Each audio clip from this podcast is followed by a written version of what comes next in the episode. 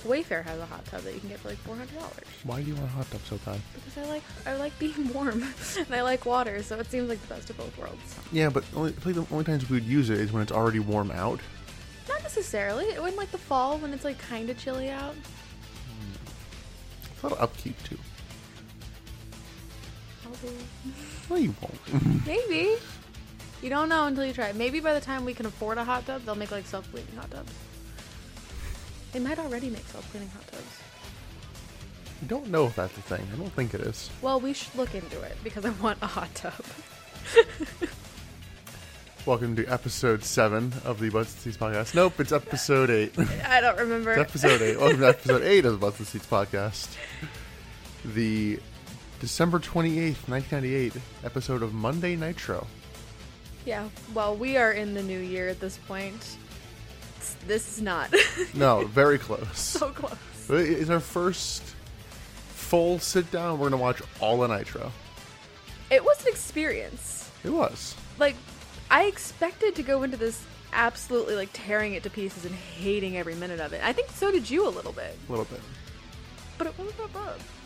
Yeah. Um, I think it helps that this is normally over three hours with commercials, but because we're watching it on the network, there's no commercials, so it's like two twenty. But You know, still, that is an absurd amount of time for a piece of television. Well, and like, yeah. I recognize that current day WWE is like a three-hour show. That's still absurd. yeah. Raw is three hours, SmackDown's two, NXT is one. There's Yeah. main event somewhere I think it's still going on. I can understand two hours. Like, I can get on board for two. I watch The Bachelor every week. But three hours is unbelievable. Like, there was a couple years ago when The Bachelor finale was three hours, and I was like, I'm not watching all of this. There's no way. I'm going to wait till it's on Hulu so I can fast forward. But I'm saying, keep in mind, Bachelor. That's only their one episode a week. But, yeah. as opposed to oh you need to be like, you need to watch all of this like even they're actually t- they talked about it on uh during one of the matches it's like oh yeah there's you know there's nitro there's thunder there's saturday night there's worldwide and, And you i'm have like to watch all of them to keep up with the storyline. eh. That's an absurd amount of television.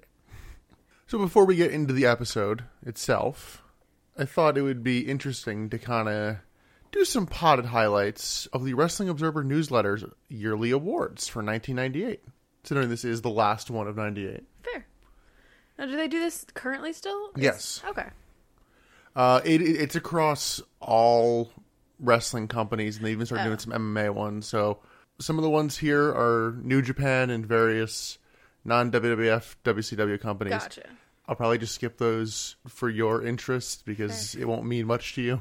Unless it's somebody that, like, I know that was wrestling in New Japan and won something. So Wrestler of the Year, Stone Cold Steve Austin. Woo! Nope. Yeah, this would be the year he first won the WWF title and has been feuding with Vince McMahon, which is the feud of the year, Austin versus Oh, sweet. McMahon. He's also the best box office draw, beating Goldberg by quite a bit apparently. really? Steve Austin. Most improved, The Rock.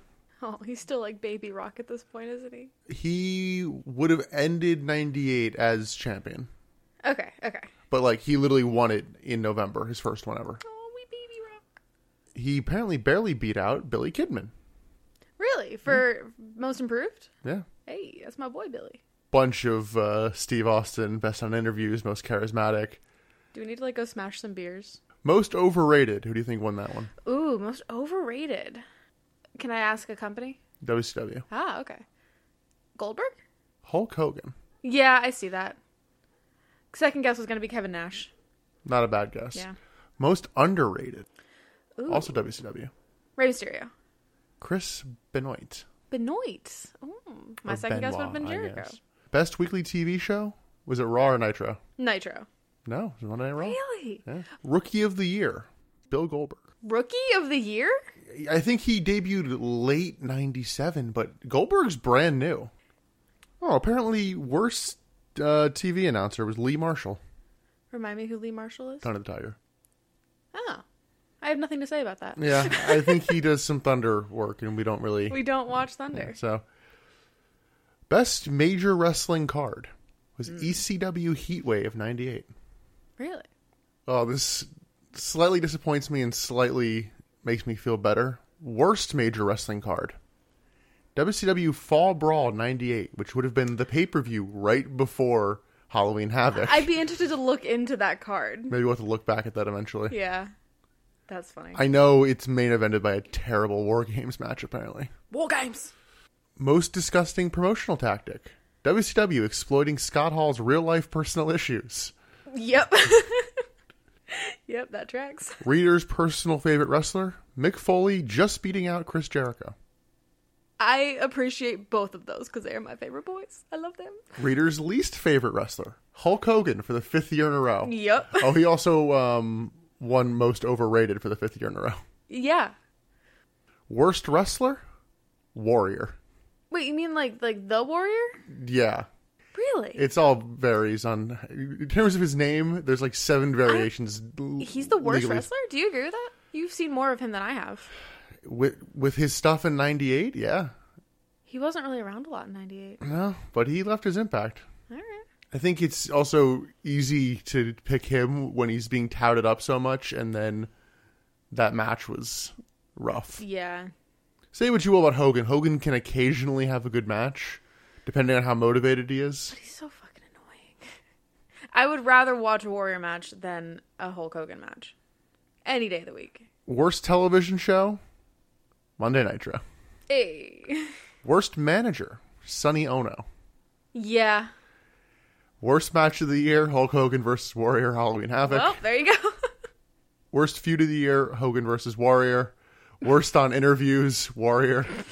Which okay, I get it. I'm wrong. worst on interviews, Warrior is yes and no. Warrior is the Nicolas Cage of interviews where it's just like, oh, what is happening? I and you either love it or hate it because it's Okay. just so bizarre. We watched the the plane crash promo. Oh, yeah, I remember that. It's like, is that a good promo or no? no, it's not, but it's funny. Worst promotion, WCW. Damn. Best Booker, Vince McMahon, ending Paul Heyman's four year winning streak. Damn, all right. In 98, though, yeah, I'd give it to Vince McMahon. Best gimmick, Steve Austin. Worst gimmick, The Oddities. And most embarrassing wrestler, Warrior. Damn, okay, I get it. I'm wrong. Everybody hates Warrior. Fuck, jeez. Who are the oddities? The Oddities are a weird team. We might actually see them uh, next episode. But it's just this weird Island of Misfit Toys gimmick that were also kind of juggalos. Okay. they came out to Insane Clown Posse music, and then once ICP left, it was like, oh, this is kind of awkward now. It, it, it doesn't work as well now. Okay. The only unfortunate thing about that group is that Earthquake got, gets changed into a mass wrestler, and no one remembers it, it's him, for better or worse. Yeah, that could go either way. In short, Steve Austin good, Warrior bad. I'm surprised Eric Bischoff got out kind of scot free there. You got, like, yeah, totally unscathed. Nothing. I mean, I guess that's either good or bad, depending on how you look at it. Should we get into the actual episode? Let's do it. All right. This is the WCW Monday Nitro of December 28th, 1998. Live from Baltimore, Maryland. Woohoo! But we open first with limo footage from the previous night at Starcade of the NWO just mocking Flair. And Kurt Hennig is with them. Yeah. Who I missed it mistook for Lex Luger, and then I realized that that was stupid later on when he came out as a Wolfpack person. Like, well, that can't have been Lex Luger. Nothing is really achieved in this. I Nothing think. is said. Does Buff Bagwell choke at one point? I think he like mimics choking. Yeah. No, he he mimics um Ric Flair's heart attack. Oh. That's what it was. That's what it was. Okay. they were just kind of like all talking over each other and being you know dude bros. yeah. Yeah, it And was then- nothing, and then it just like fades out to nothing. And then, I, then we get the opening package. Yeah, We have Tony, Larry, and Mike on commentary, which, if you don't say their last name, just sounds kind of funny. yeah, it sounds like um Three Stooges. Mike today notes that Starcade was a historic yet disappointing night for WCW. Yeah. I'm like, Which- yep. Interesting that they say that on commentary though. they're tr- well, one, I think they're talking about how WCW and NWO are different. Oh, I think that's what they're going for but how would that make it disappointing? because Bischoff won and Goldberg lost. Okay. So that's my Sure. guess. I'm, I'm guessing Mike tonight wasn't like, oh, uh, guys, That was that a rough that, show, right? Yeah. But like, yeah, Tony then notes that the streak is over and says that Scott Hall helped. Larry then goes back to talking about Flair and Bischoff, and they just really skim over the fact that Goldberg's streak is over. oh yeah, it was a one line mention and that was it. I've been thinking more and more about that, about why that doesn't work. What that they just skimmed over? Well, just the just Goldberg, just that match, Oh okay. and it's like, yeah, it's just one power bomb. You know what I mean? That Nash did on Goldberg. Yeah, I I know there's this, Well, he was tased. yeah, he was which they they they really try to give Goldberg an out with that later. I don't I don't like recommending like oh hey kick out of this guy's finisher a bunch, but it's like It's Goldberg. It's Yeah. the streak. It's this massive Yeah. thing, and it only takes one hit to get him out. Yeah, I didn't like it. it's like but hey Brock, why don't you F five Roman Reigns six times before you beat him? give him the old Roman Reigns treatment. In the middle of the commentators talking, suddenly we just get the same Eric Bischoff video package that's been airing for about a week now. And again, still nothing added onto the end. Like, you know what makes sense? Have some stills at the end about, oh, I beat Ric Flair. No, just No, that would require going back in the edit. yeah, that would require production work, and you know that Nitro does not put any budget into their production. Once the package is over, Tony notes that they will talk to Rick's doctor about what happened with Flair's heart. And they tease that throughout a lot of the night. Yeah, We then get some nitro stills from Starcade. which is still my least favorite thing about these recaps. I hate the stills. I know they have to because it's like a paid thing, but it's so dumb. I hate it. I don't mind it. Oof. It bothers me every time. They go to commercial, and I'm like, nothing's happened yet. We're at the first commercial break, and nothing has happened. yeah, Back from commercial, we get the opening show Pyro then, and then we get some contest winners Nitro Party video. which I- was like very wholesome and nice, but I don't understand why they showed it. they yeah they have a contest just like throw a nitro party It's like- just like a viewing party and try to have it be themed Yeah. and we'll give you prizes if you do it. And it was very cute. Like the guys seemed to have a good time, and you know, but why? Fucking marks, marks all of them. I did notice at the end of that promo though they like locked. Did you notice that they Lock locked the NWO guy, yeah. they, no, that was the competition winner. They locked him outside. No, yeah. Like, now you can come into your own party. Fuck you. So more non happenings on the episode of we get the Nitro Girls now. Yeah. And I just noted man, Kimberly Page is about a foot taller than all the other Nitro Girls. And I did note that only one of them looked really confident with the choreography, which I'm pretty sure that means she was the choreographer. was it the was it the tall one? Was it I Kimberly? don't remember. I don't know their names. Kimberly Page is you know is one DDP's wife. Two Oh. was a character on screen before the Nitro Girls were a thing. So Okay. she's well, probably the most well known. You'll have to point her out to me. It, it was a big mess. Nobody was on beat, or at least, like, not all of them were on beat, which really makes it look like none of them were on beat. I zone out during these. I find them entertaining. It's just funny. Again, this should be something during I think for the commercial breaks. Yeah, for the audience. Now, would it make it better if they got Wildcat Willie involved? He's back.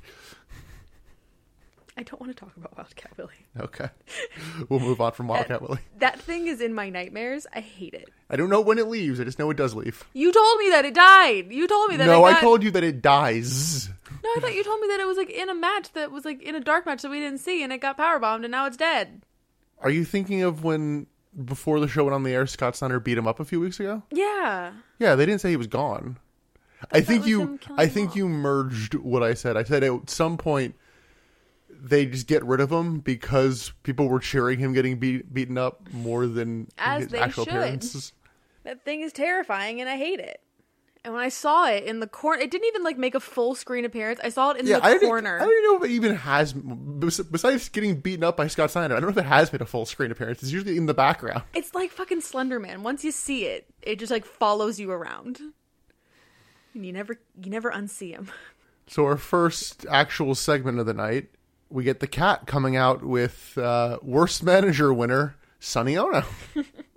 so I guess they're fine after what I thought was almost a breakup angle at Starcade. Was it a breakup angle? I mean, he kicked him and then left him in the ring, and then they're just back together here. So Uh, Yeah, I don't know. I don't care. So it's promo time, and we get an immediate shut up and sit down. It's just a super generic heel promo. Yeah. It's just you're all ugly. Shut up. Sit down. I'm the you're greatest. Stupid. Yeah, he calls him ugly. That's how I'm like, Yeah. I'm like that's real. You're trying so hard. Bottom to of be the a heel. barrel. Like, come on. Then I was surprised who came out. It's Chris Jericho And Ralph is. and Ralphist. He calls him Ernest Mills and introduces, and I quote, Shimarama, Shimarama Lama Ding Dong to face Ernest Miller. I'd like to preface with I'm pretty sure this is racist. I am not of Asian descent, but if I was, I feel like I would be offended by the botching of this name. So I'm like 99% sure this is racist. He then so he then calls him Shamanaba Newbie. yeah, it never it doesn't get better. Says he'll he'll watch his back against Miller, but the guy doesn't want to seem to fight, and the guy's real name is Shima Nobunaga. That's He his just- real name. he just looked so sad and Mm. Yeah. shy. He did not want to be there. They note on commentary. it's like, I'm not sure he actually speaks English, I don't know. which may actually be the case. It also would explain his horrible frosted tips. Oh yeah, it's bad. It makes Michael Coles look good. I know. But Jericho says they'll watch his back, and I thought they like immediately left, but no, they No. stuck around a little bit. Jer- Chris Jericho turned into one hell of a dance mom in this scene, though. He just like got on the apron and started screaming at Shima, like "You gotta go, you gotta go fight, go babe, go!" Like if he was if he was on Dance Moms, he would be like Abby Lee Miller. Like it was weird. That means nothing to me. Okay, well, I don't have time to explain Dance Moms to you. Okay. Commentary notes that uh, Nobunaga has been training with Ultimo Dragon. they mention it again like three seconds before Miller hits a roundhouse kick and pins him. And it's like, oh, oh yeah, okay. I, I thought for sure that was setting up. something. Yeah. this was such a weird match. Yeah, I'm like, this happened. Poor sad shy man just got annihilated. No, his name is Shima, not Shy Man. I hate you. You're as bad as Chris Jericho. Hey. Shima Rama Lama Ding Dong. Jesus. It's a good. fu- It's a fun name to say though. Shima Nobunaga. Like Uh. it really rolls off the tongue. Not Shamalama Ding Dong. Shima Nobunaga. Like that's a fun name to say. I'll remember it. After this, we get some more Nitro stills. Ah, followed by a recap of Flair's heart attack from two weeks ago. yeah. Which again, I'm pretty sure this is the same video package that we got at like Starcade. I think. This I isn't- feel like I'd seen this it isn't before. Oh. even a video package. This is just footage, kinda with some cuts in between moments. It doesn't jump around in time or anything. It's Oh, okay. just Well, here. Remember this? Like, yeah, I do. I was there. you were there. I was. Damn, Me and all of my five-year-old glory. four, but okay. In '98, I would. December '98. I think I was five. What year were you born, babe? Oh, I'm. Can we cut? No, no. that- This is staying. This is staying. What year were you born? I don't want to talk about it. What year? Say it. 1994. Yes. And it's late '94 as well.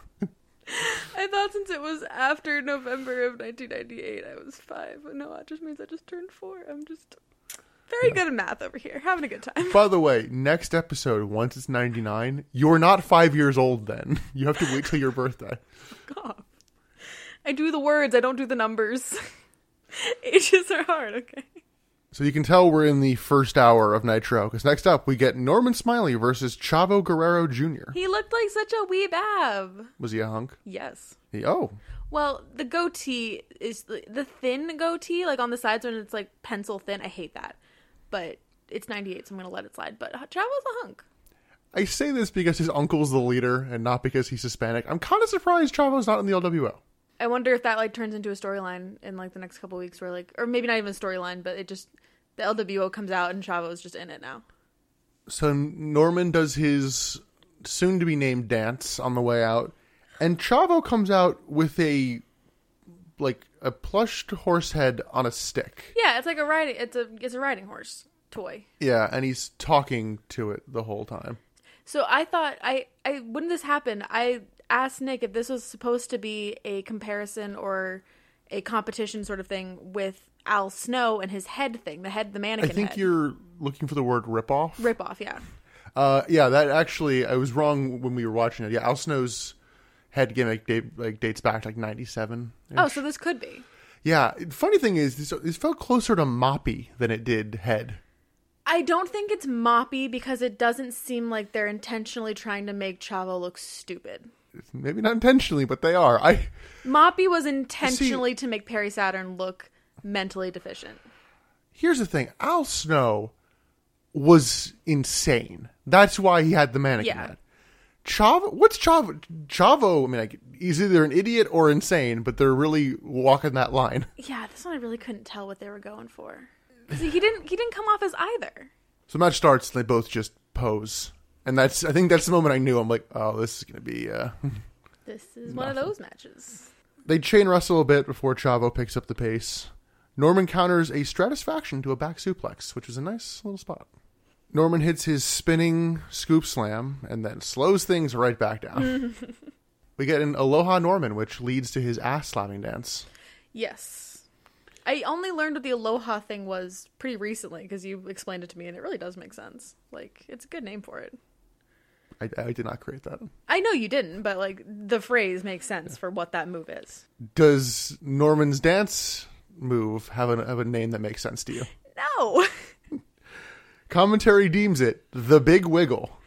There he's literally like shaking his own butt and slapping a He's so he's wiggling his butt. well, he's like kind of swaying back and forth, but the main point of that dance is that he is slapping an imaginary ass. He's not wiggling, In my brain, it is a quite sizable ass. but it's imaginary. And still it doesn't matter how big the butt is. It's he's not wiggling. It's not a wiggle. So Norman works over Chavo, then does the big wiggle on the horse, which prompts a Chavo comeback because he's having none of that. How dare you wiggle on my horse? We get a nice springboard bulldog from Chavo, and then just a lot of back and forth with the horse because like Chavo puts it away, and then Norman gets it again, and then Chavo gets it back and like crotches Norman on the top rope, and Maybe were they trying to like save their match by bringing in a object, like trying to make the match more interesting? We'll have to see. um, No, I'm guessing this has been part of his character. Or it's new. I don't know. Who knows? We'll figure it out. Chavo hits a uh, back suplex onto, onto Norman, with Norman landing right across like like the the bar that the horse is on. and I Oh, was like, yeah. ooh, that's just That just, that had to have been. A little that's just a little it's a little too sore for the for the quality of that Yeah. spot. But in the confusion of the back and forth with the horse, Norman locks in the chicken wing, which they are now not calling the Norman Conquest; they're calling the chicken wing again. yeah, he got and he like wins. demoted. Nothing match. I don't know whether I enjoyed it more or, or less than the Prince Iakea matches, but I'm sad to see Chavo saddled with this gimmick, which was not a pun intended, but it worked quite that well. worked very well. I thought you intended that. No, just works out that Don't way. worry, we get Prince IK later. So if you missed him, he's coming. Yeah. Don't worry. Next up, we get Raven's Homecoming. This segment makes no sense to me.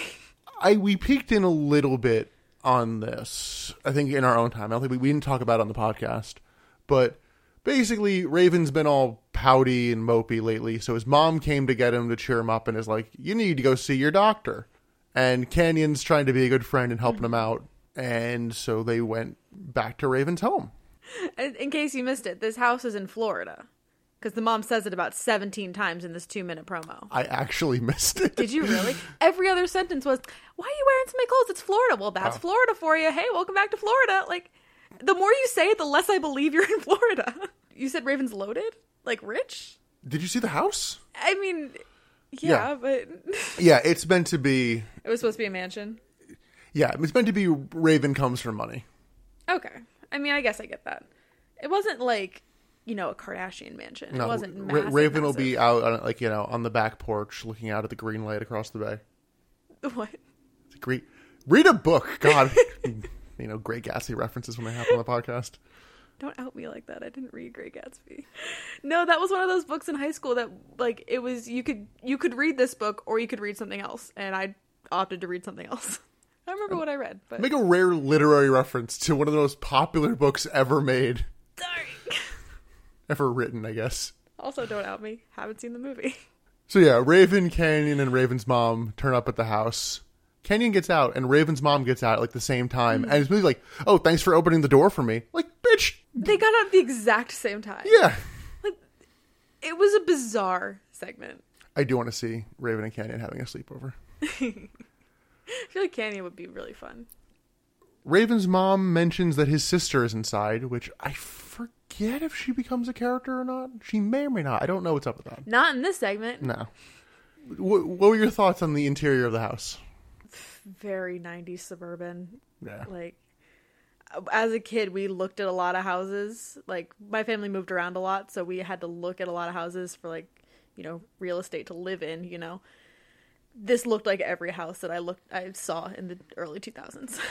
The general takeaway is that Raven is still being pouty and like, oh, TV doesn't work. After uh, just touching the remote and be like, ah, it doesn't work. Like, you didn't even fucking try. Push a button. Raven's mom's going to make them both sandwiches. Sammy's. Was it ham and cheese? I think so. And a big glass of milk. Honestly, sounds good. Well, he, well, uh, no, he wanted a club soda. Oh, yeah, with lime. It was weird because his mom seemed to know just the way you like it for literally everything he said. It, it, it was What's just his mom? okay, but like your mom doesn't know just the way you like literally everything. I, no. She said that too many times, and she said, Oh, we're in Florida too many times. I don't think this is his mother. So, do they actually say they're going to come back to this, or I don't know, but it really Because they feels, don't. It feels like they're going to when Yeah. they cut away. Yeah, it just they cut away and it's never spoken of again, and they never go back to it. Nope. And so I don't know what to make of this. don't know either. Was this just like a time filler segment or it obviously like took some production time to like go to Florida and or quote unquote Florida and do something with this, but I don't know. We'll see what happens with that next week and the week after because I, Something I tells me nothing. no, but they've been building building a little bit. They have to do something with it. Slow build. Next up, we get a match that I was a little intrigued by. First first match of the night, I was intrigued by. We get Fit Finley versus Booker T. I'd like to note that this is where I saw Wildcat Willie and almost had a conniption. So Booker T comes out to his theme, which I think you are, you're starting to get It's starting to slap. start it's, it started i didn't know this could happen you know, like when you don't like a song right at the first time you hear it, and then it stays stuck in your head for a while, and they're like, you know what? Yeah, this song's kind of kind of good. That's how I feel with Booker T's theme. So booker t goes on the ropes to pose and then finley attacks him from behind so i guess finley's a heel despite wrestling the nwo last night See, and you give me crap for not understanding like who's the face and who's the heel in some of these matches, and like, whoa huh? should be you should be confused when it changes not at the overall idea listen, I just need it all to be as crystal clear as Ernest Miller coming out and being like, "Shut up, you're ugly." I need that. i don't know how to tell you this it's only going to get worse vince russo believes in shades of gray and he'll be here before you know it Okay, well, if it's Shades of Grey, you can't fault me for not knowing who's the bad guy. We're not there yet, though. Did you know that these two once main evented a WWE pay per view as a team? Really? Yes. What year? 2006. That's so strange. So they main evented as a tag team. I guess? Yes. It was these two versus world champion Batista and WWE champion John Cena. Nothing was on the line. Just, Gee, I wonder who won that match. Why? Why would they do that? That's not even a remotely fair fight. Batista was feuding with King Booker because Booker T had won King of the Ring. Oh, I th- I remember not hating his king gimmick when I saw it. it's it's interesting. It's definitely not bad. Definitely Better is, than like, Baron Corbin. Oh yeah, it definitely like revitalized Booker T's like overall character, but just the weird accent on it is Mm. polarizing. Oh, does he do like a British accent? not well, Oh no. but yeah, he was feuding with Batista, and Finley was part of the King's Court, but they kept teaming up on Batista. So it's like, all right, we're gonna have a tag team match at the pay per view for some reason, and it's like you need to find a partner. I pick John Cena, who was on Raw, and I'm like, why? Not really super relevant to this match, seeing as how that's in the future, but just a weird note. yeah, that's funny. I just don't see Finley and Booker T being a team, but sure. Why not? He was King Booker, and it was the King's Court. So Finley was the jester? No. yeah, I mean William Regal was there, I think, Oh, that would make sense. along with uh, I think Steve Taylor, Dave Taylor, Dave Taylor. Dave Taylor, who looks exactly like you would think. If I said there was a wrestler named Dave Taylor, what does he look like? Exactly what you think. Also, he teams with William Regal just as a Okay. addition. It's like, yeah, it's exactly what I'm you think. picturing creator wrestler. Usually, creator wrestlers have, have more creativity. Oh no. Anyway, Match. Finley gets a lot more offense than I would have thought he would get. Yeah, he does. He comes out swinging. Like he's ready. Comes out swinging, he comes out grunting. Mm-hmm. This You- is a yeah, he very looked at grunty match. Like very grunty. Finley at one point goes for the like a chair shot, but the ref like stops him. Because of course he does. I'm like, okay, yeah, I guess Finley is now a heel. Yeah. Okay. That that makes sense. Like, in those moments, I can tell who's the heel. But like right off the bat, if you tell me this is a Finley Booker T match, I couldn't tell you right off the bat who the heel is. Well, neither of them were heels go- coming into the match. Well, that doesn't make any sense. Finley suddenly decided, I'm a heel now. I'm bored. I'm a heel. the crowd is just dead for like any of Finley's offense. He, like he like raises his arms twice, try to like garner heat, and like nothing. Nothing. Towards the end of the match, Finley goes up at the top rope, and Shocker gets countered. I'm like, you're not hitting any. oh, you- You're not even jumping. You're taking a bump off this. Everyone yeah, knows it. No. Finley does not fly. Booker then hits a kind of jumping back kick, and then hits a missile drop kick for the win. Which I'm like, that's your finisher? Okay. It worked. Hmm. Well, yeah, you got the pin. Well, yeah. Not a bad match, but it was strangely one-sided for most of it. yeah, it- like yeah, it Booker wasn't did bad. not get a lot but of offense before getting the pin. It was like, oh, okay. It was just it was kind of an unnecessary match. But I don't know. Commentary did also double down during this match of like the world title's been around since 1905. Yeah. Like why? Also, I guess we're not going to get anything with Booker T and his brother for at least another week. Yeah, I kind of thought Stevie Ray was going to come out and like interfere somehow. Yeah, you would have thought. Nope. The real swerve was there was no swerve. The real swerve was the friends we made along the way. After this, we get some more Nitro stills, but the same Nitro stills as earlier. We then get Mean Gene in the ring. He brings out Ric Flair, who was apparently on his way to Ronald Reagan Airport, but then decided to turn around. he comes out like with his bags, including like a I don't know the proper name for it, but it's like a A bag garment bag. The garment bag, yeah. That's the garment bag that has like a huge Florida Gators logo on it. Also, can we acknowledge how far of a fucking drive it is from the Baltimore Arena to Reagan Airport? That's like a 2-hour drive. It yeah, it makes sense that he was at Reagan because Starcade was in Starcade DC. was in DC. Yeah, but Reagan to Baltimore is a long fucking drive. yeah. I've made that drive.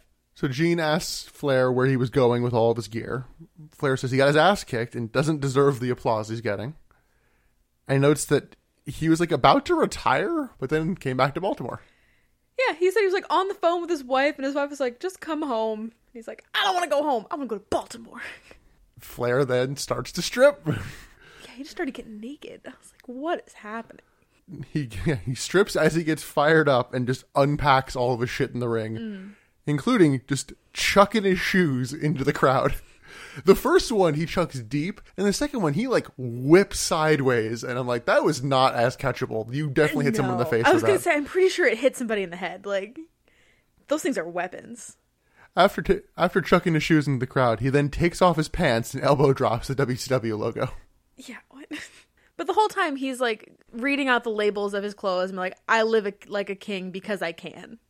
So he's he's bragging. Like, Flair then offers to give Bischoff everything he has if Bischoff can beat him again, which includes like a fucking wad of hundred dollar bills that which he, he just like ripped pulled- up a couple of them. Yeah, he's like pulled it out of his out of his pocket. I'm like, that's like ten thousand dollars in your hand, dude, and you're just ripping it I up. think it was th- they said three thousand, Three thousand, okay. which Bischoff Still, pockets him some of later. same. I would have. that's rent. So Flair challenges to a match, and yeah, if he Flair loses, then he gets everything, including things he really shouldn't be offering to give up without consulting his wife. Yeah. But if Flair wins, he gets to run WCW for ninety days. Yeah. Why only ninety days? I guess it's more realistic that Bischoff would agree to it. Okay, but if Bischoff wins, he gets to take Flair's livelihood. It's a storyline. It seems unfair. The stakes seem stacked. Flair stacked them against himself, That doesn't make sense. which the commentators do note. It's like, I mean, Flair offered this, so okay. Flair then handcuffs himself to the ropes and won't leave until Bischoff comes out. Which was just a funny image. Gene then starts to throw a commercial like, "Will Bischoff come out?" And Flair Flair says, "If you turn the camera off and you come back, I'll be naked." 'Cause at this point, he is just in his boxers and his socks. Yeah. and so they cut to commercial. They come back, not naked. No, this is a famous Flair promo. Because the funny thing is, I knew about this promo. I didn't realize th- while we were like until he said it. I'm like, "Oh, is this the one? Oh, it is." But also back from commercial, we get it. We get our mean! Woo! By God, Gene! Bischoff then comes out, and Gene notes that Flair threw away the key. Oh yeah, they're like looking around for the key, and then it's just gone. So it gets a little sloppy here as the, both of them are talking over each other, but Bischoff laughs at Flair and Flair is trying to like slap and kick him but can't reach. Yeah, that was funny with him just like handcuffed and Bischoff just being a little bitch, like, ooh, you can't hit me. Bischoff says it's going to be great taking everything that Flair has and he says, "Oh, you're going to die of a heart attack if you don't settle down." Flair then says his wife called Bischoff a Cushman scooter. Which what? I think it has to do with the fact that they like to ride like motorcycles. but a scooter? I guess it's like a a type of motorcycle. I guess it's a scooter. So Bischoff agrees and notes that there's no horsemen here tonight. Awkward execution, and then it, like, as it kind of ends, and yeah, like on- once Bischoff got there, it was very. I'm gonna talk over you, will you talk over me, and just So it kind of went a little too long just for Bischoff to say, I accept. So we have our main event of the night Ric Flair versus Eric Bischoff. Again, if Flair wins, he gets to run WCW for 90 days. If he loses, he's homeless and has no money, and life just kind of sucks for very him. high stakes main event. Yes. Like, it's, it's weighted so badly that it's like, okay, well, Flair is obviously going to win. oh well, yeah, but it's just, I don't know. Could be an interesting match. We then get an ad for a Nitro Girls calendar. And after that, we get a debut of a new Nitro Girl. Yes. Storm, Storm, a former Miss Black America. which I did not know was a thing, but I did some research on, and it is indeed a thing. You also found some unsavory things in your research, but we'll uh Yeah, we we'll, don't need to talk about We'll that. leave that for you to Wikipedia article. Funnily enough, since we mentioned it, do you know who Storm ends up becoming? Does she become a wrestler? Not necessarily a wrestler, but she ends up A becoming character. someone's valet. Oh no, who? her real name is Charmel, and she goes on to marry and go on to be Queen Charmel with King Booker, Really? Booker T's wife. She marries Booker T. Yeah. That was a good tie-in. Wow, I did not notice that. I did not realize that would have more. Wow, I didn't think about that until just now. I'm like, oh, yeah, I guess that, that ties in, that's cool. which was nice because she added a little bit to the act. Not a terrible, like she wasn't like was not bad by any stretch, Okay. but it was just like a you get to work with your wife each week. That's fun. Especially in an industry like this, where in all these documentaries we're watching, it's like, yeah, I'm on the road 363 days a year.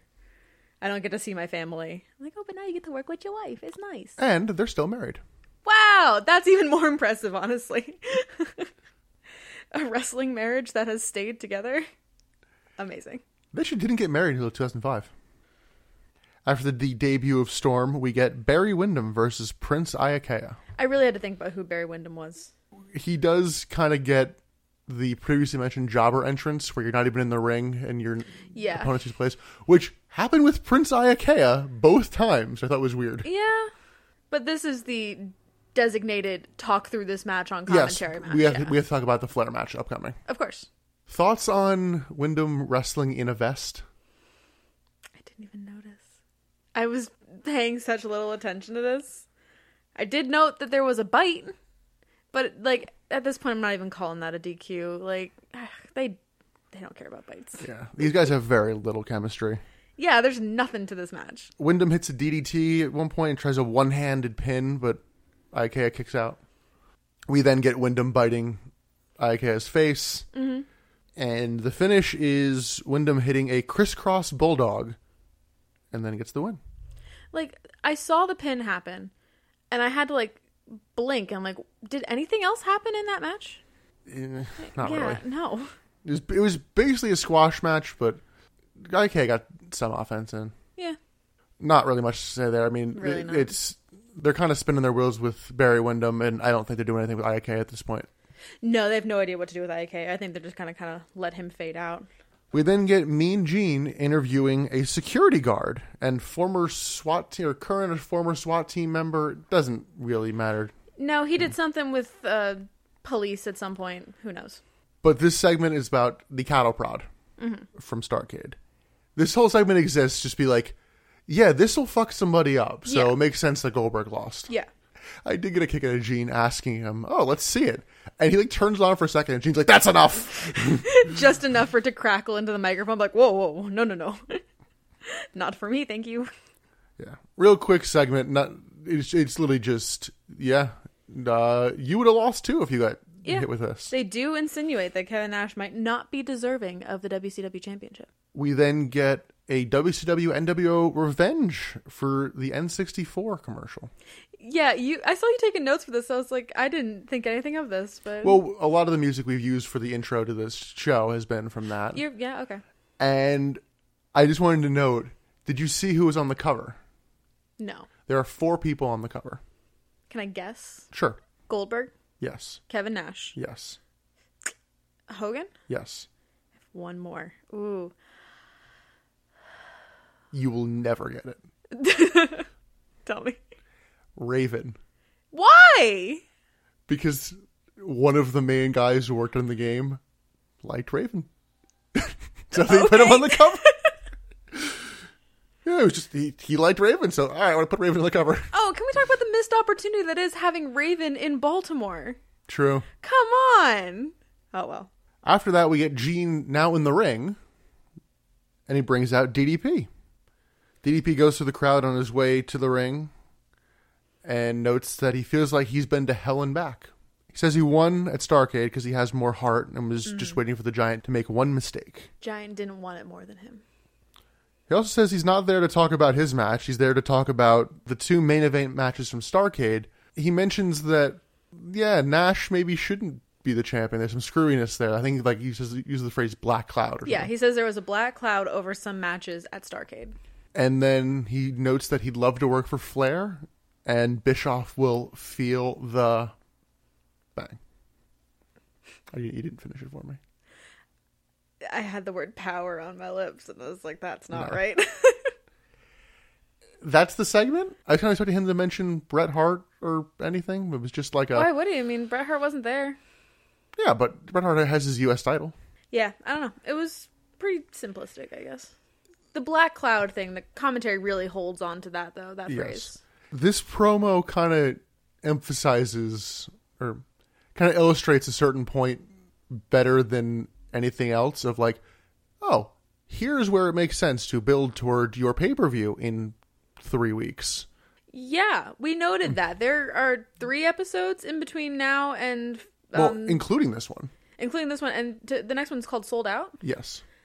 Not a single mention of that in this. No. Like we had a few realizations after we finished this episode, and that was one of them. Yeah, like, There- I, I thought they mentioned it at, at one point, like on commentary, but it was like, nope, go, call for the replay of Starcade. I'm like, oh, well, never mind. They are horrible at promoting their pay per views. It's kind of because they're just trying to win the Monday Night Ratings war each week So why is that more important than the pay per views? because Bischoff thinks it is. Okay, so it's not like proven. it's prior, like a monetary literally thing. prior to '95, no one really cared that much about ratings. It wasn't a huge thing. It's that Bischoff decided that this was a me- his measuring tool for whether or not he was beating WWE, and so then that it became important.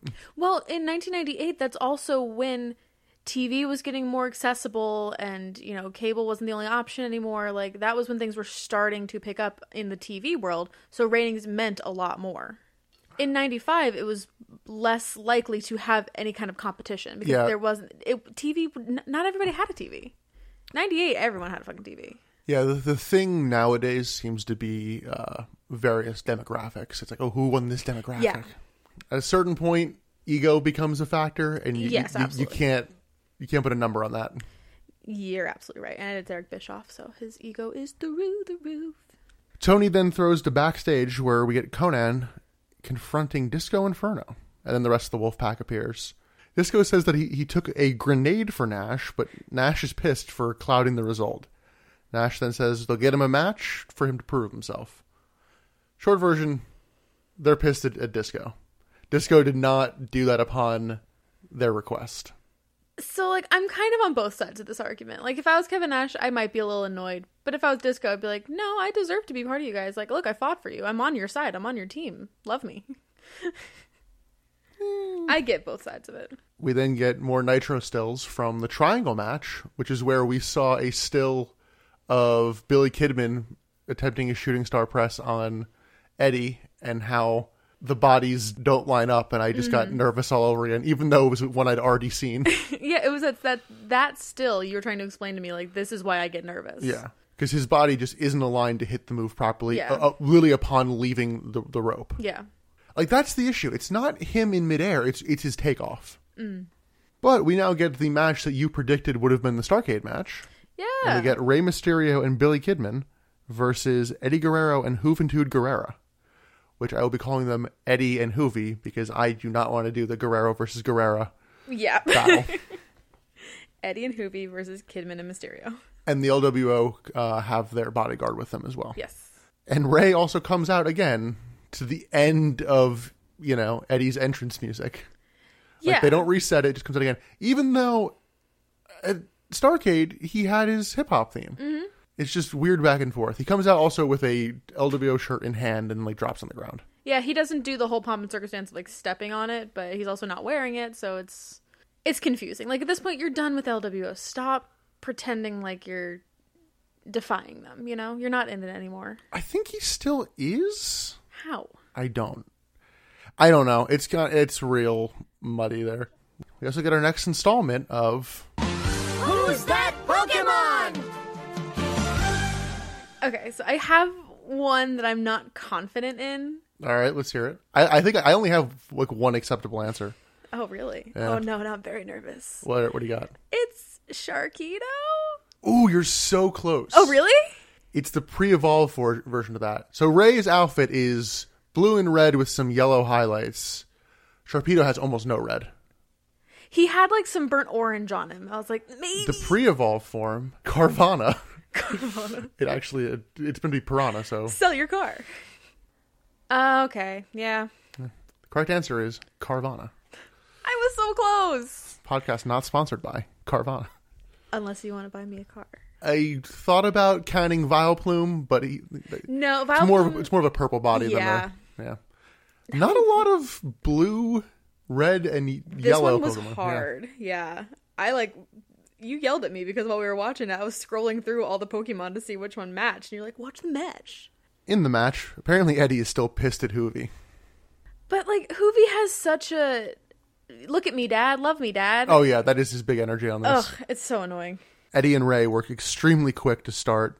Eddie tags out, and when Hoovy wants to tag Eddie back in, Eddie's like, "No, go wrestle, go prove yourself." Yeah. Ray hits a Bronco Buster on Hoovy, and then Eddie just lays across the top rope like it's not a care in the world. Yeah, get beat up. I'm not gonna save you.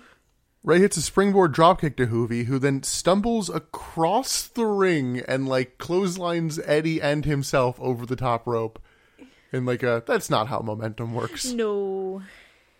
Ray and Kidman then hit st- stereo dives to the outside. I need to like go back and play some more wrestling games so I learn the what certain moves are like how their their technical names are. We've talked about playing um the WWE 2K19. Yes, but 2K19 unfortunately we can't be on the same team without like you bringing over your entire like PlayStation Network account. Remember, Oh yeah. there's that a was weird annoying. issue in the game where I think it's just the PlayStation one where it Yeah. sucks. At least at least it's better than 20 2K20. Yeah. or Battleground, which is just a, basically an, a ported mobile game. Yeah, it is. Back from commercial, we get a double hot tag to Ray and Eddie, and like this match went a lot longer than I thought it was going to go. A lot of points where I'm like, okay, you're you're yeah, like but like I'm not mad about it. I enjoyed the match. after the hot tag, Ray hits a move on Hoovy and tries to pin him. The ref counts. Hoovy kicks out at two. Then the ref tells Hoovy to get out of the ring because he's not the legal man. And I'm like, Oh yeah. why'd you count the pin then? Legal man syndrome is a big issue in this match. People just coming in. Yeah, I could not keep track of who was legal. At one point, Eddie puts Ray on his shoulders, then Hoovy hits his springboard crossbody onto Ray. Yeah, Nice little spot. that was cool. We get Eddie doing a gory special into a spinning neck breaker. I noted that that would be a really fun move to take at like Sky Zone's foam pit. Like if you threw me into the the pit of like the square things that you like jump into, hell yeah, that'd be fun. I take it. That's more of a neck breaker, though. That it could- And and with the spin, that's hard to, to Throw me. see. I think at a certain point, I j- just just hit the uh, the outsider's edge, just you know, high up, and then just yeet. yeah, but that's not fun. That's more practical. But that's not fun. Right around this point, something happens in the crowd. Yeah, We could not really figure out what it was, I. but the wrestlers just stall as the crowd is like, "Hey!" It's like, what the fuck is happening? We couldn't really tell. Like nobody was coming down the ramp. Like Once the action picks back up, Ray reverses an Irish whip and throws Eddie into Hoovy's boot, but Ray can't make it back to the corner in time. Kidman gets the hot tag after blocking the corner from Ray getting whipped into it, which I think you liked. yeah, that looked it looked cool. I don't understand the physics of that though. Like I'm gonna jump over the turnbuckle pad so you crash into my ribs as opposed to the padded turnbuckle. I don't know. I've It looked never cool. understood that. They that spot kind of stops happening for the most part. Yeah, which is probably okay, but still fun. I'm here for a good time, not a long time. Kidman counters a power bomb from Eddie into a facebuster, Hey, and then Ray hits a springboard leg drop. Doesn't get the pin though. Then Kidman hits an assisted power bomb with Ray springboarding onto Eddie, driving him onto the mat. Mm-hmm. Kidman goes up to the top rope, but Ray gets vaulted into Kidman, knocking him off. Ray then gets tossed to the outside, and Hoovy dives onto him. While that's happening, the bodyguard tosses Kidman back into the ring, and Eddie hits a frog splash. Yeah. Gets the pin, it was a very clean frog splash. It Like, It was. looked nice. putting Billy Kidman to shame. It's very clean, man. LWO win it, which feels kind of rare. I more I'm it thinking does. about it. Yeah, they don't win, but it's still not enough for Eddie to love Hoovy. No, No. good match. Yeah, it was blows anything that's already happened out of the water. But Yeah, it was definitely a fun match. among the better we've seen the podcast. But I did think I liked the the triple threat or the triangle match uh, more from the other night. Yeah, um, yeah. Hard to say, because I do like these four together. The legal man syndrome was just a lot of people just coming in, and now Yeah. it's this and. That could have definitely been cleaned up, but I don't know. I think I might have liked this better than the triangle match. Oh, I think so. you get that match tonight. I did. So is this your favorite match we watched in the podcast then? You know, I don't know. It's definitely up there. I can always tell when I don't when I when I really enjoy a match because I have the fewest notes from it because I'm just watching it. good match. We can both agree there. Let's move on. We had a recap of the Flair segment earlier, followed by new WCW champion Kevin Nash coming out with the rest of the Wolfpack, which is literally just Luger and Conan. Yeah. This is the point where I realized, oh, that wasn't Lex Luger in the limo at the beginning. No, it was and no, it was Hennig who helped him win the night before. Yeah, I totally forgot about that, honestly. Bobby Heenan is now on commentary. And Conan did not get the internal memo because he comes out in like a brown tracksuit, Yeah, he's not wearing his Mm, no Wolfpack stuff. Wolfpack anything. I'm like, Yeah. Like not even wearing black or red, just like a brown. I think a brown tracksuit and like a blue hat. yeah, it wasn't the best look. Even funnier, he has a match later. He does. Mixed reaction for Nash. I noted. I didn't notice it. I thought Yeah, everybody was obsessed with Nash. I thought I was the only one that absolutely hated him. I mean, people are pissed that he beat Goldberg. There. So he says wrestling is about three things: money, power, and respect. He says he's going to try to right the wrongs from Starcade. So apparently, Disco Inferno versus Bam Bam Bigelow is booked, And if Disco wins, he's in the wolf pack. And if he loses, he's like, "Le- "Leave us alone." It was like- Something like that. Yeah, it's like you gotta leave us alone, man. Go away. on the topic of Scott Hall, he loves him more than anybody, but Hall does have to answer to people other than Scott Hall. Yeah, I mean, he says he's like, I love him, but what he did last night was wrong. Like, good. At least you're holding him accountable. He demands that next week it be Nash versus Goldberg in Atlanta for the belt. Which is a big deal because that, that's where Goldberg is from, right? Yes, it's also where he won the belt. And isn't Atlanta the uh, WCW headquarters? Yes. Big match. I did note that he literally didn't mention the streak No. Why are because they just ignoring that now? because Kevin Nash doesn't think the streak's a big deal. I hate this man. He thinks if he mentions he broke the streak, he's he's a mark for himself. but he's trying to be a face, isn't he? At this point, kind of a tweener. Okay, well, if he's a tweener, he can kind of ride the heel of like, ha ha, ha I beat you, fuck off. Or like it's still an accomplishment. It is an accomplishment. It's a big deal. Yeah. Like, don't just ignore it. That makes you look like an asshole if you just ignore it. Also, not appearing tonight, Goldberg.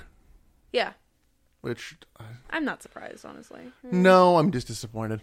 So, after that, we get Disco Inferno versus Bam Bam Bigelow, which goes about how you'd expect. Yeah, I did laugh at during Disco's music. There is a wolf howl towards the beginning Oh, is there? Yeah. Oh, I missed that. because he comes out in wolf pack gear, He does. Yeah, he's really he he wants to be in the wolf pack, man. and Ow. Bam Bam still has no music. I hate when they walk out to no music. I thought this was about Scott Hall too. I'm like, it's just awkward, and I don't like it. I think it's even more awkward because two people are doing it. Mm-hmm. They're also being weird about is Bam Bam in the company or not? Because you said he wasn't. I'm like, he totally is. Like he showed up on his own, and they were like saying like you're not under contract, but I guess we'll because Goldberg wants it, we'll like make an exception in this like one time for this match. And now it's just oh you're gonna face Disco. So I'm like, are you with the company or no? I don't even think they know. He He's is, around. he is so- shoot with the company. Is okay. Well, you would never know. Like, where I need I need something. At least give me like the the WCW theme music when he comes out. Like SmackDown does that sometimes, don't they? Yeah, a little bit. Yeah. That's usually more for the brand as a whole, but yeah, that also Still would be something. yeah, that'd be a suitable thing. Just play the Nitro theme. Bam Bam just works over Disco for almost all this match. Yeah. He does go for a diving headbutt, but Disco moves and starts a little bit of a comeback, including a stunner. Mm-hmm. Disco tries for a clothesline, but has no effect, and then Bigelow just clotheslines him back and knocks him right on his ass. Bam Bam Bigelow is just a scary man. Bigelow then hits a sit out tombstone pile driver and gets the win. Match went as you'd expect.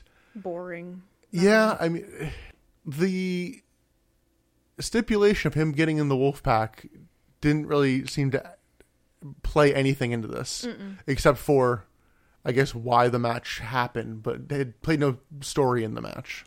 Yeah, and he lost, so he doesn't get in. So We then get the Nitro Girls again. they have had so many costume changes, and they're not even done. We go backstage to Kurt Hedig helping Bischoff train, but then we go back to commentary. Yeah. Commentary sets up hearing from Flair's doctor.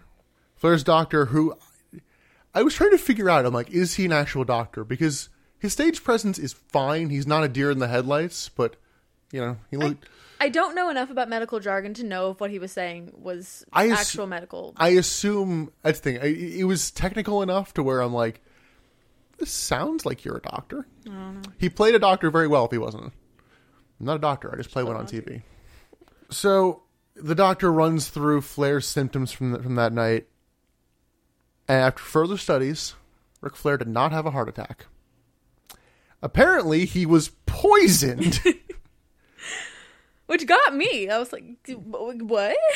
he the doctor notes he prescribed chloroform, which I thought might come up later. It did not. I did note that too. I'm like, is is that a something used to cure poisoning? Chloroform? I don't know. I'm not a doctor. But my favorite thing of this was Eric Bischoff's reaction. yes, because commentary just speculate and don't say anything. Yeah.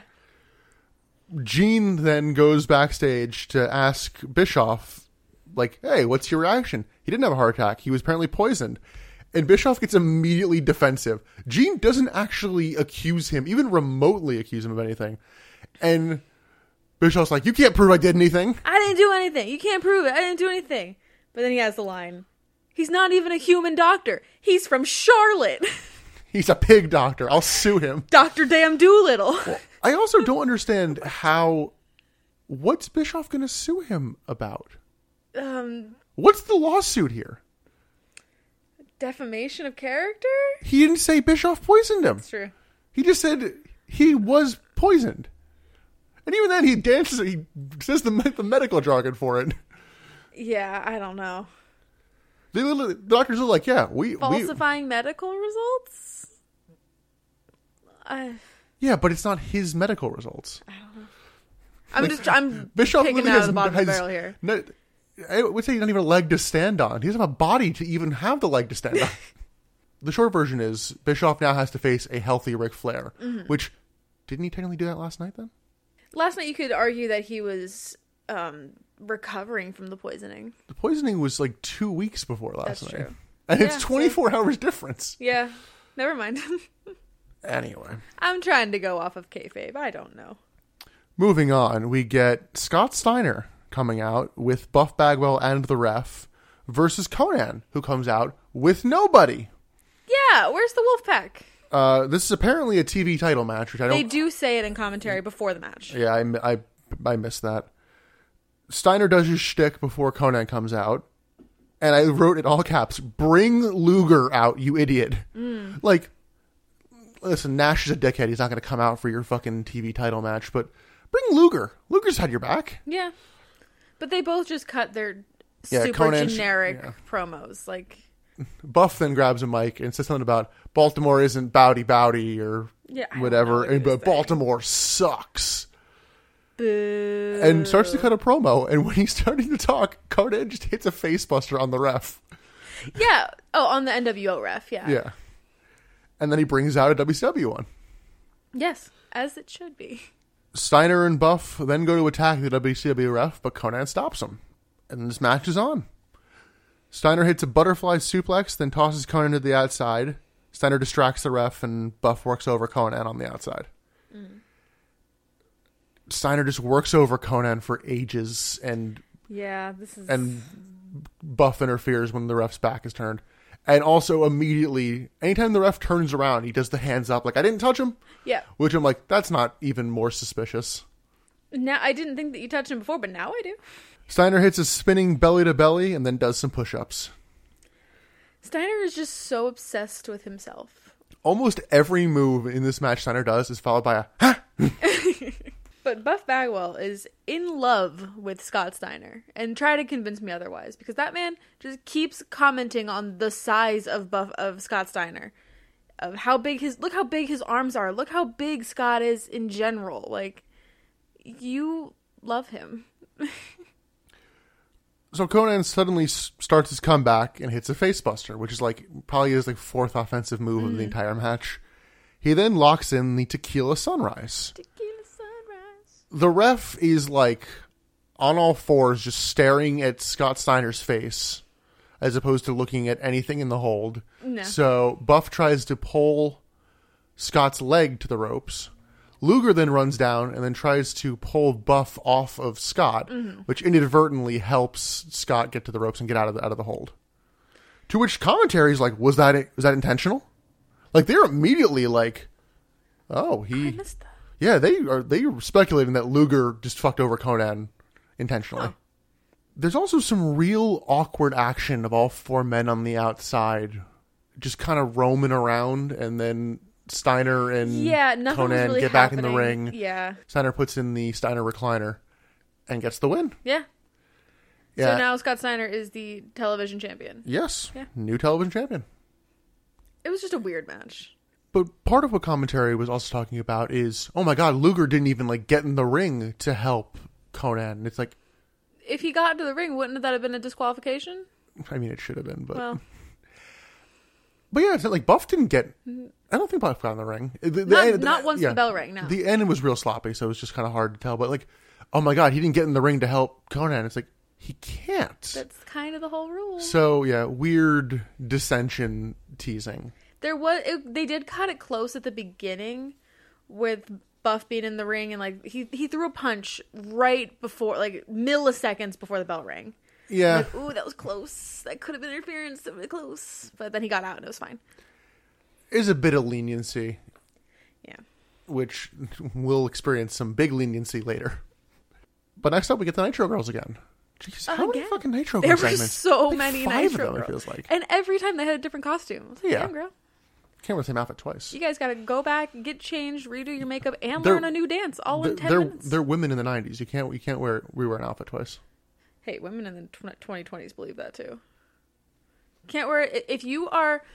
The rule is that if you wear a dress or you wear an outfit and you get like photographed in it like excessively, like you do a photo shoot or something with your friends, you can't wear that outfit again. Of course not. I have a couple outfits like that. This uh, this this next match is rough. I don't want to do it. I didn't want to watch it. We get Scott Hall versus Brian Adams with Vincent. I think I was Which- like hoping that you'd be like, we can skip this one. You remember how I was saying Scott Hall's a face? yeah. I don't- He's not anymore because he screwed over Goldberg. Yes. So now we're doing heel Scott Hall versus heel NWO. I don't know. You know what you could have done? Have Booker T face Brian Adams. Have Scott Hall face Finley. Yeah, I feel like that would have been an interesting match. Or flip it. Have a big match. Have Scott Hall face Booker T. Yeah, that would that would have been a good match. Remember how they had issues a few weeks ago and then Mm-hmm. you guys just dropped it? That's what they do. but I still have a hard time identifying Brian Adams though. Even as he was coming down, I think I'm you like, only you've only seen him limited amount that's time. he just looks like a generic man. I think the first time you saw him was when Steiner took over the NWO, and even then he didn't say a word. Mm. We then saw him; he was the one holding Reed Flair Okay, during that segment, and then he had a match at Starcade. That's kind of Mm-hmm. all we've seen him. I, I'm pretty sure. all right. He had a match at Stargate. Wow. Scott Hall comes out in a Goldberg shirt, which you noted. You know a lot of people with that tattoo. yeah, apparently. I did not know that that design was a Goldberg merch design. Every boy that I went to middle school with had that shirt.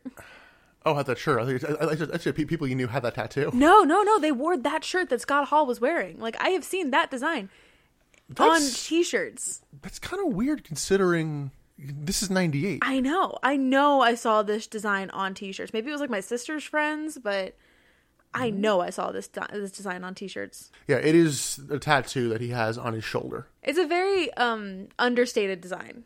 Yeah. Like you would not look at that and be like, "Oh, you're a wrestling fan."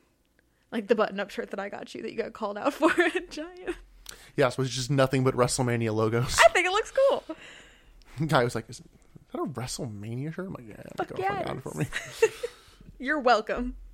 Hall also gets the kind of jobber entrance because before he's in the ring, we get the NWO music. Mm-hmm.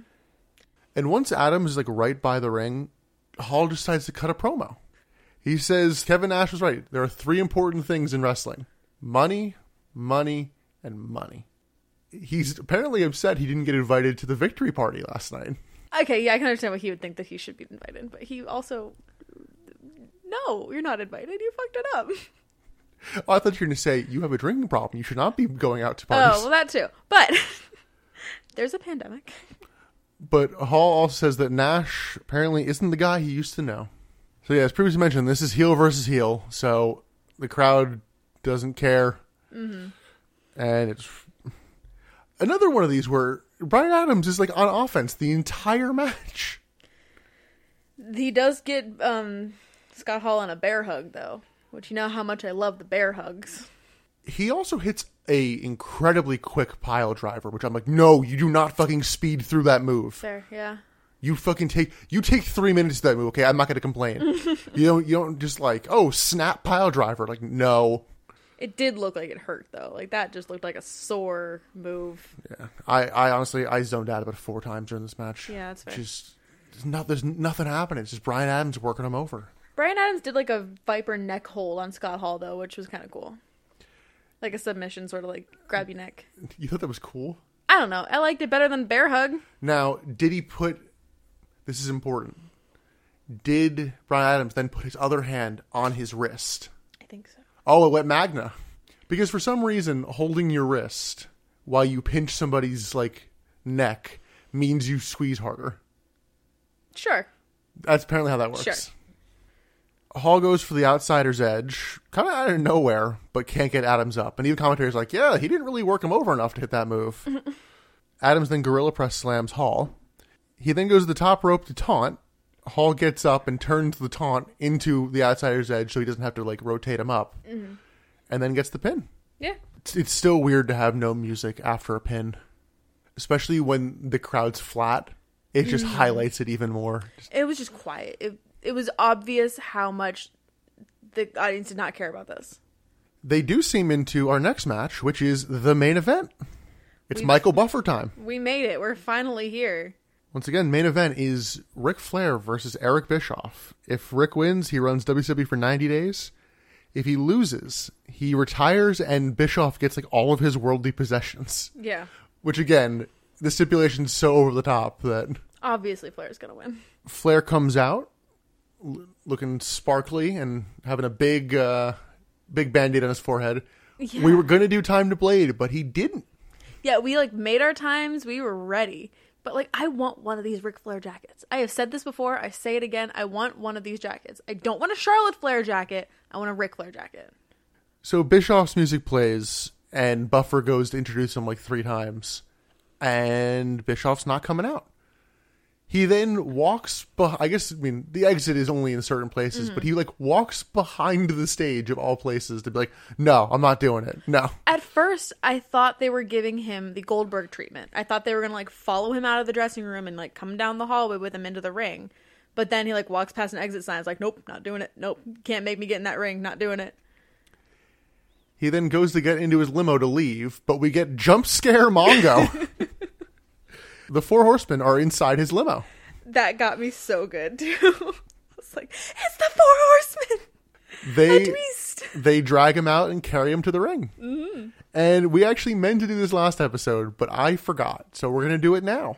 We're gonna play a game called "Were They Ever a Horseman?" I'm gonna run through some wrestlers, and you have to tell me whether or not they were or were not ever part of any iteration of the Four Horsemen. All right, I have not been studying. I am not ready for this. There are 12 in total. Let's see how many you get. Okay. Hunter Hurst Helmsley. Yes. No. Really? Oh fuck. Okay, I'm not doing good off the bat. Brian Pillman. Yes. Correct. Haha. Brian Pillman left the Horsemen upon being requested to be fired by Eric Bischoff because it would make the angle more real. Because they were doing a like, oh, I I- I quit kind of thing. Oh, so they like shoot fired him? He asked to be shoot fired by Bischoff, and then just went to ECW. It was like, no, I'm great. gone. Bye. That's great. All right. Next guy. Jeff Jarrett. Gut says yes. Yes. Haha. Eddie Guerrero. No. Correct. William Regal. Yes. No. Ah. Lex Luger. No. Yes. Damn, I'm not doing good. Sid Vicious. Yes. Yes. Sting. Yes. Yes. Rick Rude. No. Correct. Roddy Piper. Yes. No. Damn it. Stunning Steve Austin. No. No. And finally, Kurt Hedig. Yes. Yes. I did better than I thought. yeah, you got eight. Right. Hey. I forgot to count. I saw your hand. I thought you were I was counting. counting how many I had done. Oh, and you got Oh my god. Well done. Thank you. So we come back from commercial, and the horsemen are still bringing Bischoff to the ring. It's a long walk. It's not. We saw how short a walk it was. we get a low blow from Flair, which I noted we didn't really have too many DQ moments during this. no, not really. We had the bite earlier, the- but I was like, why are we even calling this a DQ at this point? Yeah, I mean, you get a warning sometimes for stuff like that. We then get a second low blow. On commentary, I dig it Flair doesn't care about disqualification. Neither does referee Charles Robinson. Okay. I literally like wrote down, I'm like, is this a no DQ match? Because they're talking about it. I guess it's no DQ. They didn't really say the rules. It has to be a DQ match because the commentators are talking about Flair might get disqualified. I don't know. Like, Yeah, there's they're saying that the ref has decided I'm gonna let it go. s- establish the rules. We then get the NWO running down. This is when the chaos begins. Yeah, honestly, this the actual in ring action in this match is almost identical to the stuff from.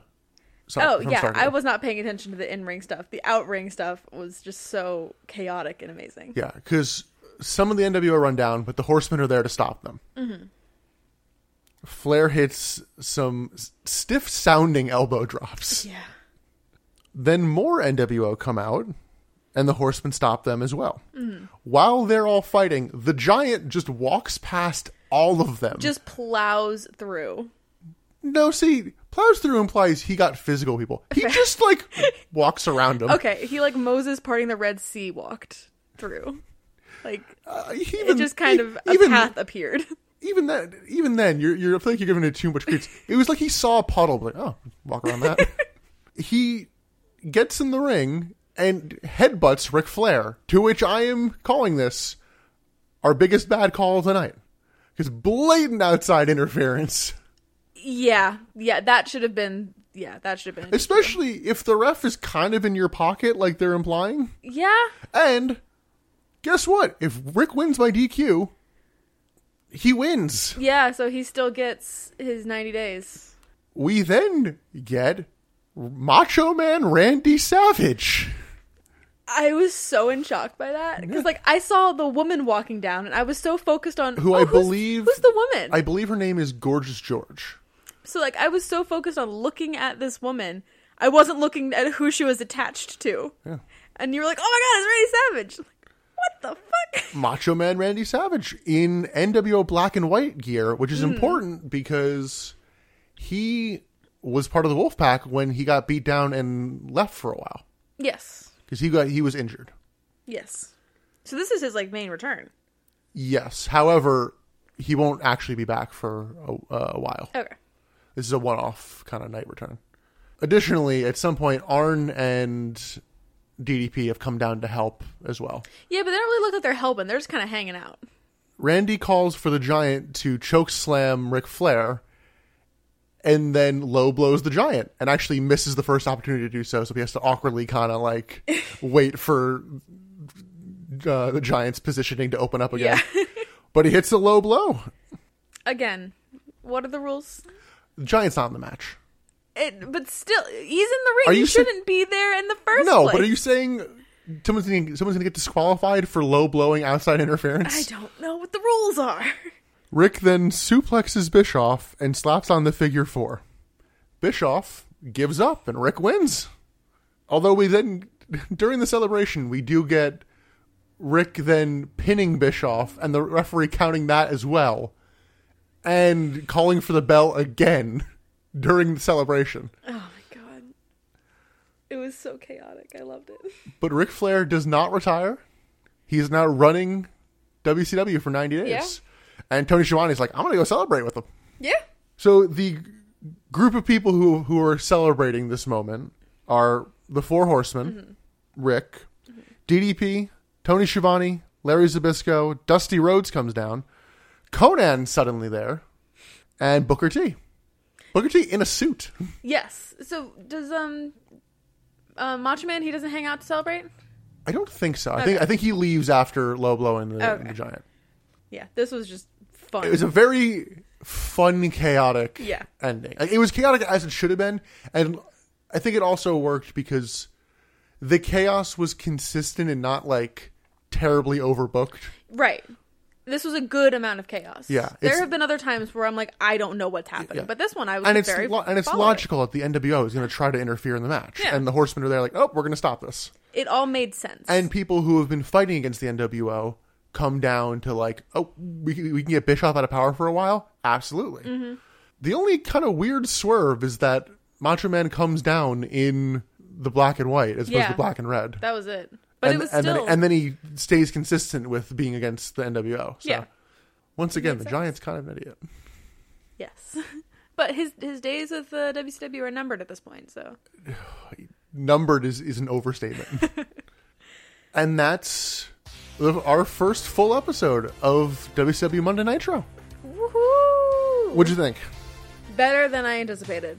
But it's been talking about it. There are a lot of those A lot of nothing. low points, yeah. Yeah, but It didn't feel like it watching it though. no, 'cause I think everything went by pretty quick. It did, yeah. Nothing lingered for too long. yeah, th a lot of these were definitely in shorter increments, which Yeah. is nice. Uh, I guess this brings us to for the f- for the full episodes. We're gonna do. I'm thinking best best bits. Best bits. That's a good name for it. Yeah, that way because our podcast has the acronym bits. So, what was your best bit of the night? Ooh, okay, I like that. So best best bit is match or segment. It- It's not going to Okay. narrow it down. Okay, okay. Because I did one for each. You got to pick one. Ah, come on. Gotta okay, pick I'll give one. it to the tag team. Okay. I went with the main event. It's that nice feel good ending Yeah. that Starcade didn't give you. Especially because this is the last match of 1998. Yeah. So that's a good way to cap it all out. Yeah, that the feel good ending just really puts a nice cap on this. Which I'm also wondering is that why this episode felt so easy to get through because it actually had an ending Maybe. and it wasn't like oh god we're running out of time oh we're out of time ah bye That makes sense, actually. Yeah. So I, I I've pondered how much of it is the fact that oh my god, there's some closure to something.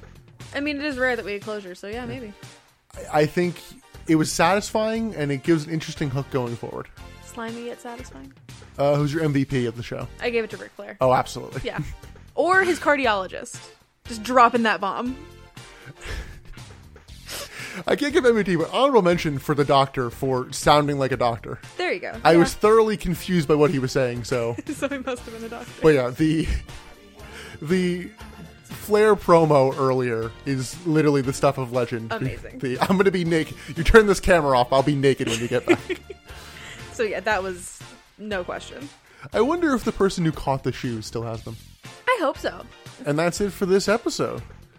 Next up, we have our jam packed, which is probably going to be like three hours long. Oh, God. We have our super episode of January 4th, Monday Nitro, and January 4th, Monday Night Raw. I'm excited. I'm very excited for this because I've never watched a full episode of Raw. Ever. Like, I'm very excited about that. So until next time, you can follow us on Twitter at Butts in the Pod, and subscribe, follow whatever us on follow. I'm never I never look around you. Follow us on Spotify where you're currently listening to us. Yeah. Any uh, other closing thoughts? Not that I can think of. We're gonna be in 1999. Woohoo! Well, I'll be five years old, right? We're gonna party like it's 19. oh, there's see, there's the ending music. Oh, of course. Yeah, I, I, I never know what to uh, what to put for our in, really for our intro or exit music. So it's like, oh, there we go. Yeah, we need a theme. We'll I've been figure it doing. Uh, if, if you didn't know what, what it was for the Starkid episodes, it was all like Rainbow Road, Mario kind of star music. Yeah, we do need a theme. We'll we'll work on that. But until next time, I'm Nick. out. I'm Emily. Thanks for listening to the Butts in the Seats podcast. Bye.